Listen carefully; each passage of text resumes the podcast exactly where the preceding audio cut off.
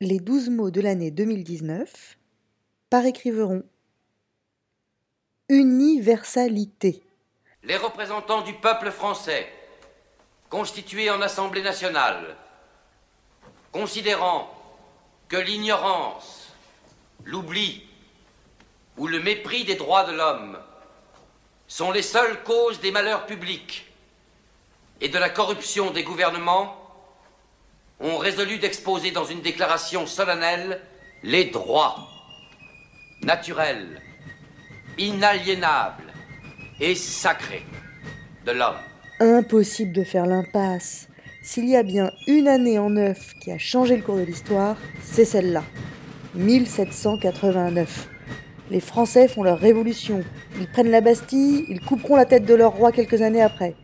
Oui, ils sont comme ça les Français, un chouï radicaux quand ça leur prend.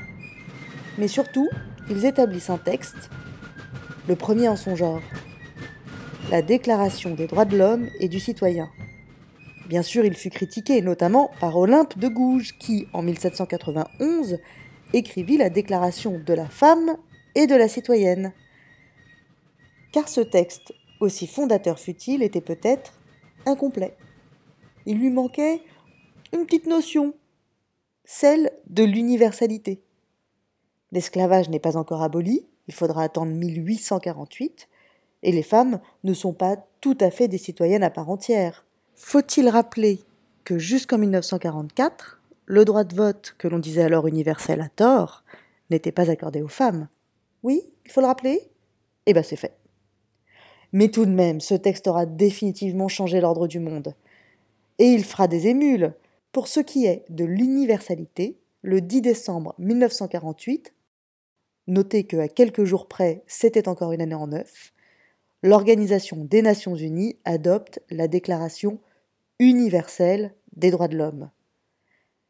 Les hommes naissent et demeurent libres et égaux en droit, version de mille sept cent quatre-vingt-neuf, devient « Tous les êtres humains naissent libres et égaux en dignité et en droit ». Oui d'accord, c'est juste une nuance sémantique, mais chez Écriveron on aime bien les nuances sémantiques. Et celle-là, c'est quand même une vraie révolution. Don't you know, we're talking about a revolution sounds like a whisper.